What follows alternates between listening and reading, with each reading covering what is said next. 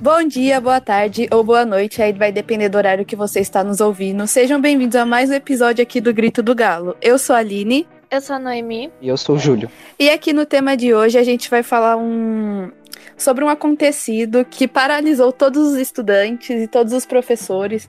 E para quem está no meio da educação, né, que gosta dessa área, que é sobre o possível fechamento da UFRJ. Para quem não sabe, é a Universidade Federal do Rio de Janeiro. E a Noemi vai explicar um pouquinho para a gente sobre tudo isso. Na quarta-feira passada, que foi dia 12, a Universidade Federal do Rio de Janeiro, a UFRJ, é, fez uma entrevista falando que é, apresentando sobre a situação orçamentária da, da universidade e eles afirmaram que eles teriam risco de ter que fechar no, na metade do ano por falta de verba. A reitoria da UFRJ disse que não dá para manter a universidade com o orçamento que foi destinado a eles e que o funcionamento da, da universidade se tornaria inviável a partir de julho, por causa dos bloqueios de verba anunciados pelo governo federal.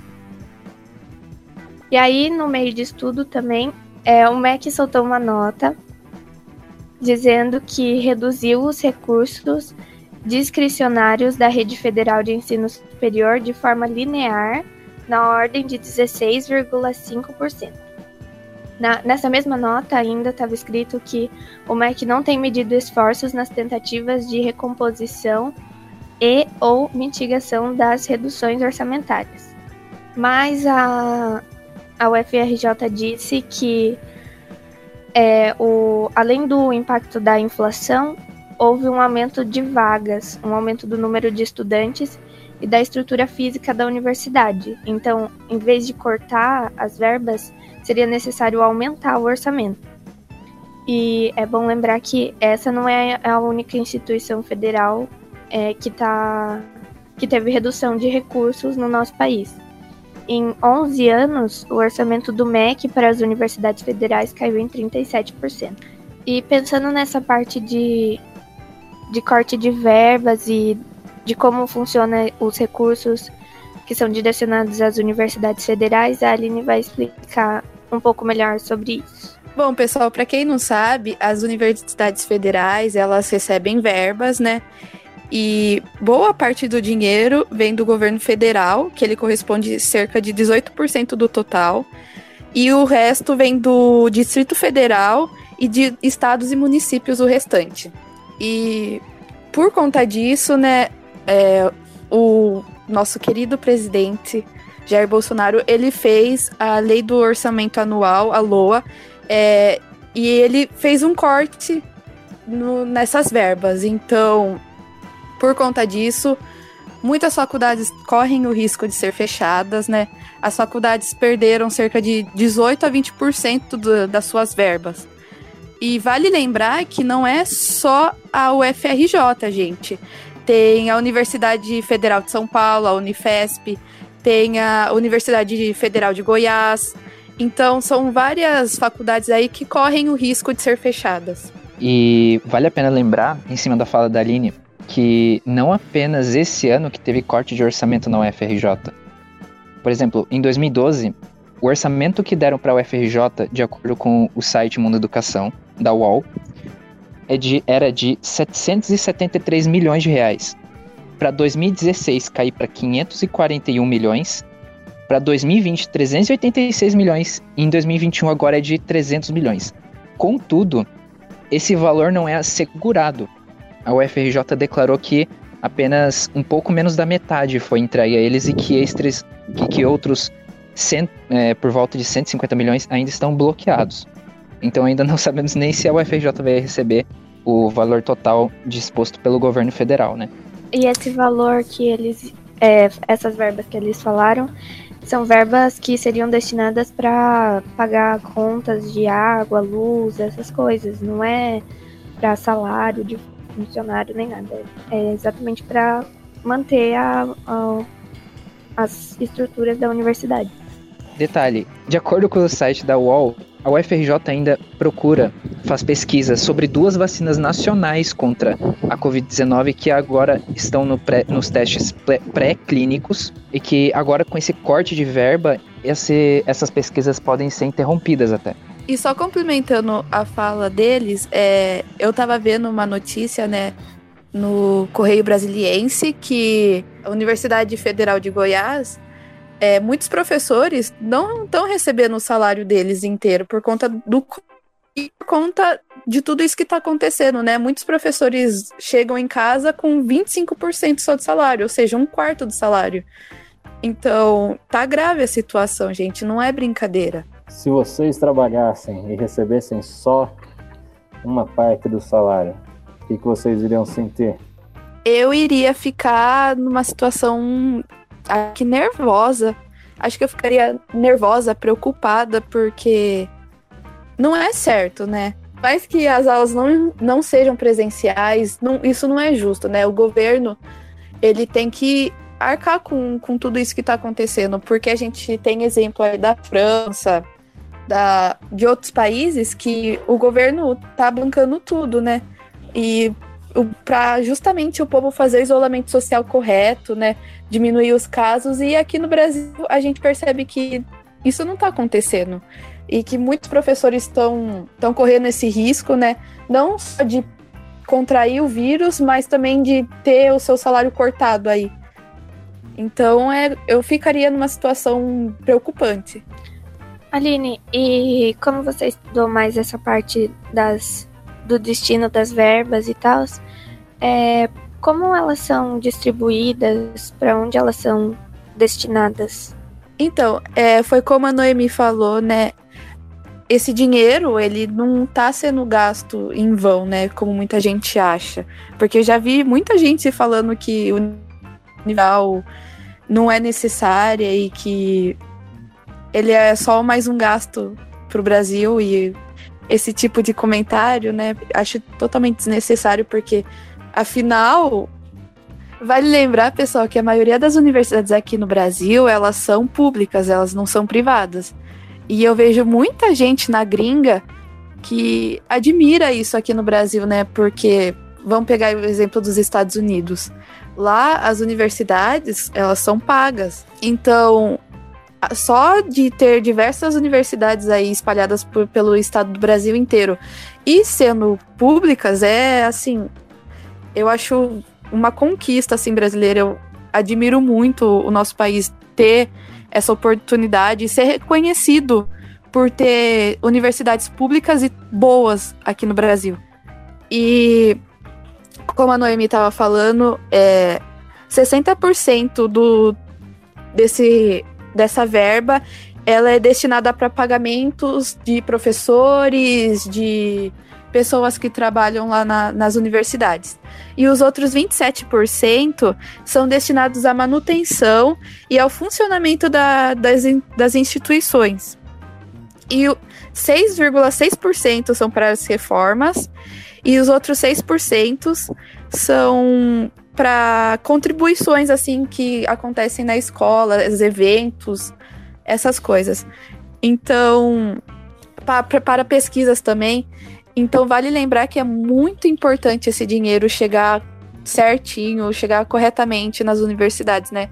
Porque foi como o Júlio falou, é, a UFRJ, ela tá trabalhando em cima de duas vacinas contra, os, contra o coronavírus. Então, gente, isso é um, uma grande coisa, né? Uma, uma, um privilégio enorme de o Brasil poder estar tá participando na criação de uma vacina, né? Bacana tudo que vocês estão falando, pessoal. Eu queria saber de vocês aí, vocês já comentaram um pouco semana passada tal, né? Mas eu queria saber melhor sobre um ponto que é específico aí para vocês, pensando agora nas universidades federais, né? É, vocês, e também tem os institutos federais, inclusive, que vêm sofrendo com verbas, né? Também nesse contexto, né? Não é o FRJ, são várias, né? Como vocês até já falaram, tem outras. Mas eu queria saber assim, vocês têm interesse, por exemplo, em pesquisar pelo SISU, é, faculdades e tudo mais, e, e, como que vocês veem o risco para esse interesse de vocês se tiverem, né? Porque acaba que talvez vocês não tenham uma vaga porque não teve verba, né? Então vocês têm esse interesse? Como que vocês acham que fica essa questão do sonho de quem está buscando uma universidade? É bem complicada essa situação, até porque muita gente sonha em, fa em fazer o. Meu Deus. Muita gente sonha em fazer uma graduação em uma universidade federal e ter o seu sonho cortado por causa de um, um corte de verbas é, na própria universidade é uma situação bem difícil. E eu acho que esses cortes já vem acontecendo de vários anos e nesse ano, né, com a pandemia e tudo, teve cortes de vagas ainda. Então, o que a gente, o que já era difícil, né, você passar em uma universidade federal, ficou ainda mais e teve, posso dizer até que teve alguns amigos distantes, mas amigos de certa forma, que tiveram que buscar uma universidade particular através do sistema de financiamento do governo, né? Que eu esqueci o nome agora. Porque simplesmente não conseguiram passar na, na universidade, em nenhuma universidade porque não tinha vaga. Eles até ProUni isso, ProUni nome, FIES. Até conseguiram a nota, porém não conseguiram a vaga. Justamente por causa do corte. Que eu acredito que se não tivesse o, o a diminuição da verba, poderia ter sobrado para eles. Entendeu? Então, é, é essa situação que a gente tem hoje em dia, né? Eu tenho vontade de fazer, de tentar entrar numa federal aqui de São Paulo, né? A Unifesp. Não é a UFRJ, que já tá nesse quase no limite, como o pessoal lá da reitoria deles falou, mas é outra universidade federal que tá, também tá, que sofre corte de verba todos os anos também. Então, parece que é, parece que a gente tá perdendo essa oportunidade. É, a gente tá basicamente perdendo essa oportunidade, porque se a UFRJ fechar no, no segundo semestre, vai ser bem difícil para os alunos que estudam lá ou para os alunos que tinham um sonho de entrar lá. E é bem frustrante essa situação. Foi isso mesmo que a Noemi falou, é frustrante, né?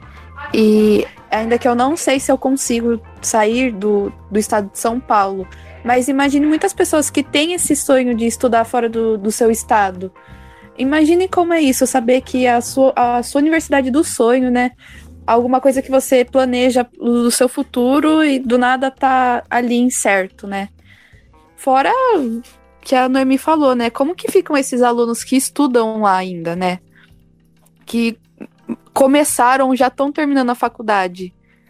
É, eu tenho o desejo de entrar na UFSCar, né, que é aqui a Universidade Federal de, de São Carlos. E eu fiquei sabendo também que ela corre o risco de, em julho, fechar as portas. Então, assim, é uma coisa que eu já tinha planejado, né? Se eu entrasse.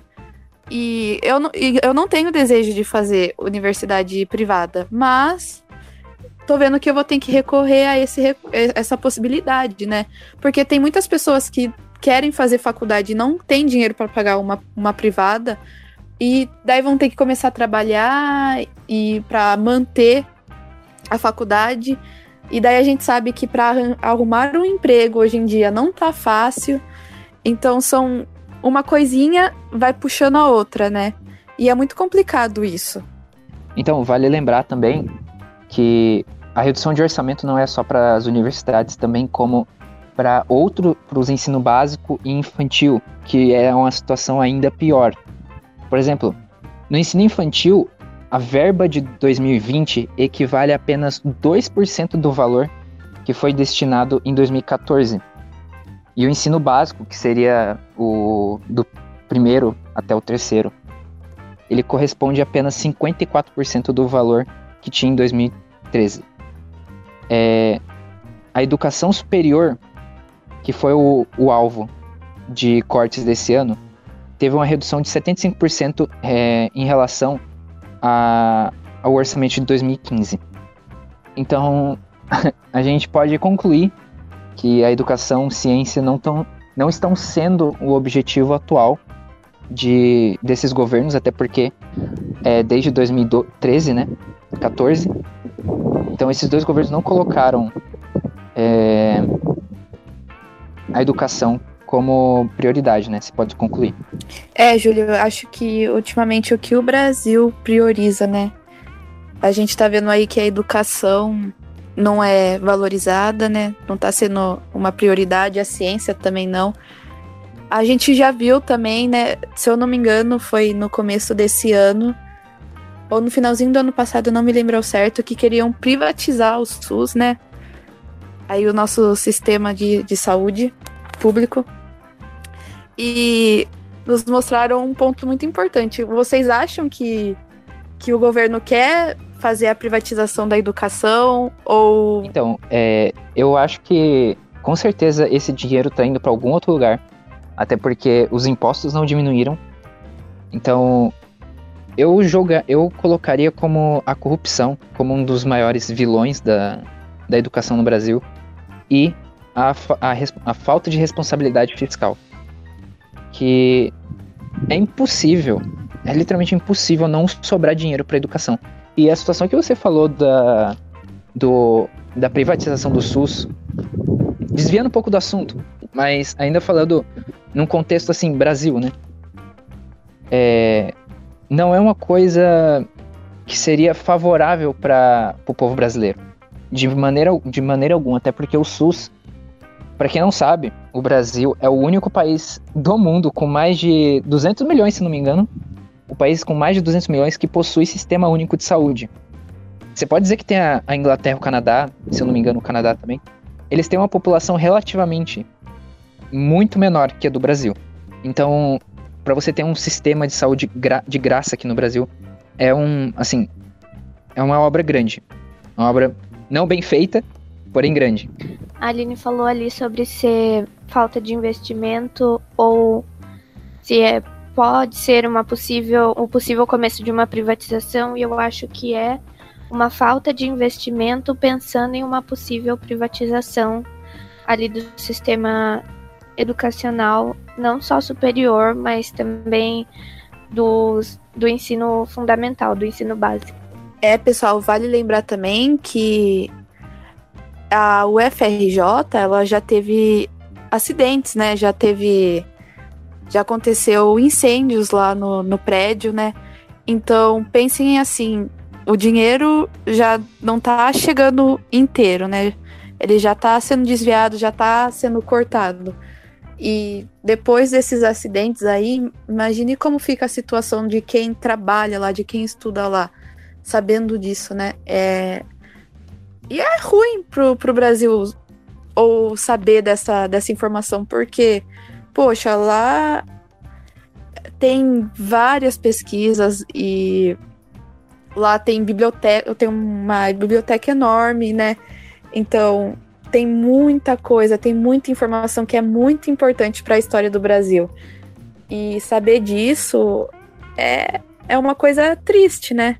E assim como a Aline falou que a UFRJ tem muita informação em questão de qualidade literária, a gente também tem uma situação parecida com o Museu da Língua Portuguesa, que houve um acidente, um, um, acidente, um incêndio, né?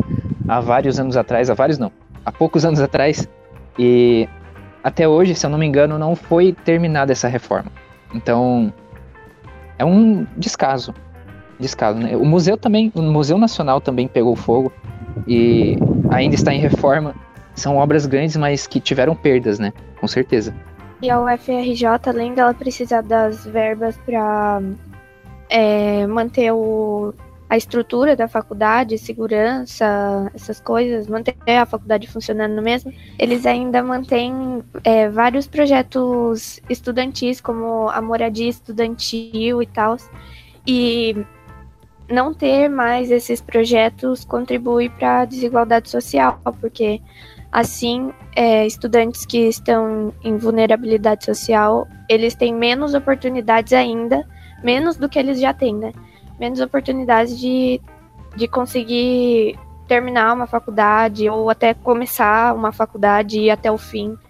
Então, os cortes de verbas das federais são bem, bem complicados. E eu, eu tava pesquisando algumas coisas também sobre o possível fechamento da UFRJ. Então, como o Aline e o Júlio falaram antes, a UFRJ ela tem o tem duas vacinas em desenvolvimento lá e ela, essas vacinas já estão em fase de testes pré-clínicos. Então, esse corte de verbas pode paralisar as pesquisas dessas vacinas que são contra a Covid-19, que seriam extremamente importantes para a gente agora. E, além disso, o fechamento da, Uf, é, da UFRJ vai afetar diversos setores aí, principalmente no que diz respeito à educação, porque a universidade ela é responsável por manter diversos órgãos como hospitais, museus, bibliotecas, laboratórios e centros de estudos. Complementando, né, o que a Noemi estava falando, é isso mesmo, vai afetar várias áreas de emprego, né? Imagine o tanto de professores que vão perder o seu emprego, é, desde professores até a, auxiliares de limpeza, né? Então, vai gerar um grande desemprego, uma grande desigualdade social.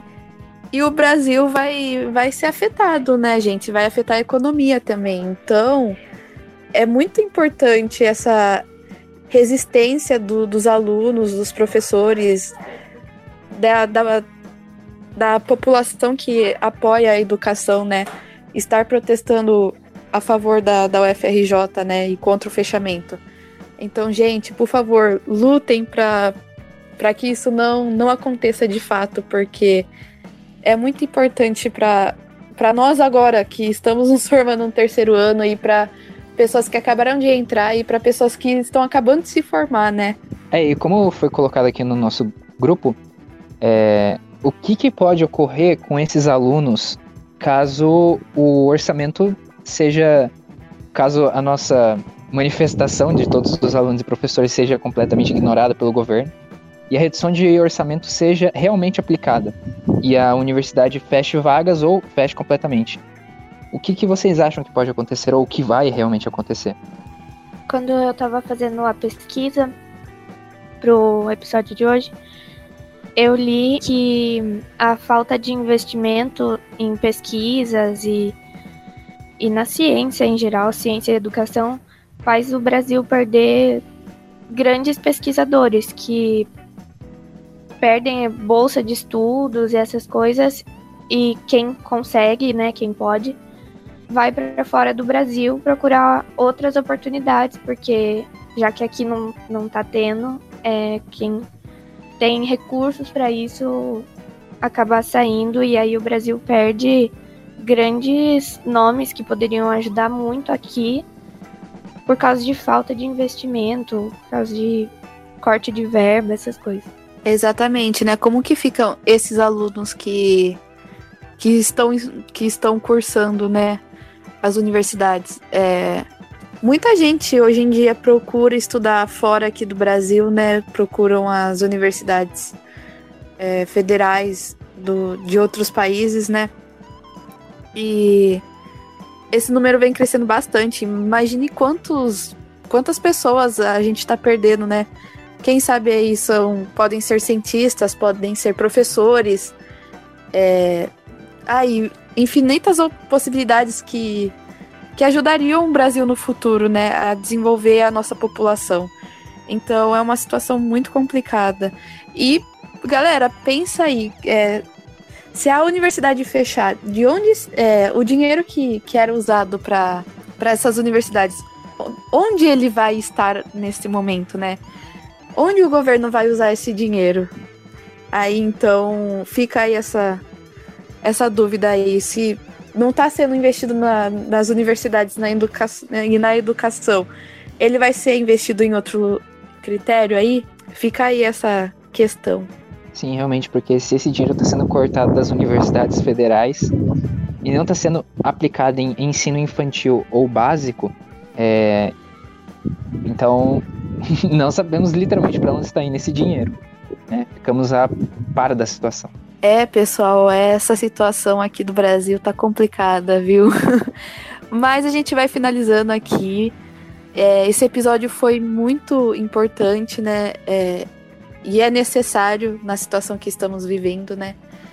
E é isso, pessoal. Agradeço hoje pela participação aqui da Noemi, do Júlio e do Renan, o Edson que está aqui nos bastidores, né, da gravação. E é isso, pessoal. Até a próxima. Um beijão. É, era um assunto importante da gente comentar, né? Ainda mais porque nosso podcast é formado por estudantes e professores, então era importante a gente comentar e foi, foi bem, bem legal. E é isso.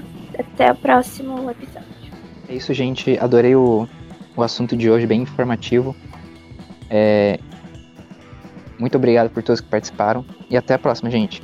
Pessoal, muito obrigado pela participação aí de vocês. Eu achei que foi muito legal. É, é um assunto importante, é um assunto que está me deixando muito chateado, depressivo até. É ver que toda uma uma trajetória de conquistas, de avanços, né, com o aumento de universidades federais, de ensino federal em todas as regiões, né, principalmente porque um dos principais acessos, né, dos nossos alunos de escolas públicas tem sido através de programas de incentivo, né, de, de financiamento, através do ProUni e das universidades federais, através do Enem, né, da, da, da classificação dos alunos e ver agora uma universidade do porte da Universidade Federal do Rio de Janeiro é, é, tendo realmente um sério risco de fechamento, é, traz uma série de implicações que vocês colocaram de uma forma muito clara aí. E fica essa reflexão, né? Que é uma reflexão não só dos estudantes, mas tem que ser de todas as pessoas que pensam na educação. Beleza? Muito obrigado. Obrigado, Renan. Saudades de vocês. Forte abraço. O Grito do Galo, o podcast que grita ciência e liberdade de expressão.